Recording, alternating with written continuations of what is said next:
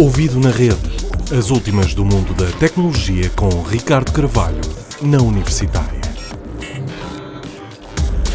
Mais uma emissão de Ouvido na Rede e, como tínhamos referido na semana passada, a polémica à volta da venda de dados de utilizadores do Facebook iria continuar na ordem do dia.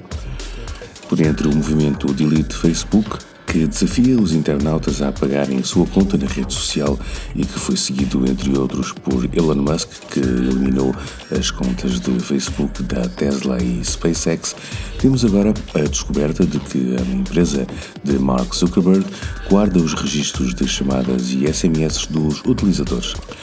Segundo o jornal Guardian, diversas pessoas constataram que no ficheiro de dados que é possível retirar do site da rede social, que inclui as nossas fotos e vídeos, por exemplo, estão então metadados associados às chamadas telefónicas realizadas e SMS enviados. O Facebook afirma que não guarda estes registros sem o consentimento do utilizador que, no momento em que instala o Facebook Messenger, aceita ou não o carregamento dos contactos, por exemplo, para a rede, com vista a facilitar a sua procura. De qualquer forma, esta é mais uma acha para a fogueira em que está metida a rede social. De igual modo, o caso do atropelamento mortal de um peão por um veículo autónomo também viu novos desenvolvimentos. A polícia da cidade de Tempe, no Arizona, divulgou imagens do acidente gravadas pelas câmaras instaladas no veículo, onde é possível constatar que o operador presente para efeitos de segurança não tem a atenção na estrada quando do embate, sendo que o peão é perceptível pelo menos dois segundos antes do choque.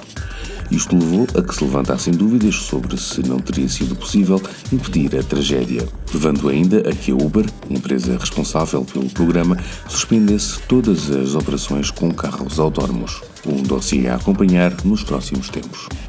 Finalmente, fechamos esta semana com uma app que promete ser uma espécie de Shazam para plantas e animais. Ora, passamos a explicar. Se o Shazam é uma aplicação que identifica qual o nome e o autor de determinada canção através do som da mesma, a SIC é uma aplicação criada pelo site iNaturalist que permite identificar espécies de animais e plantas através de fotografias tiradas pelo utilizador.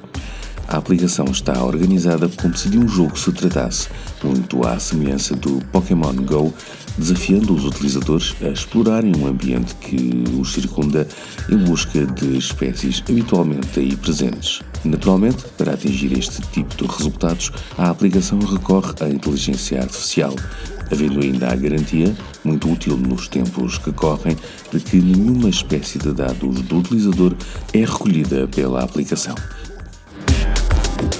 Ouvido na rede.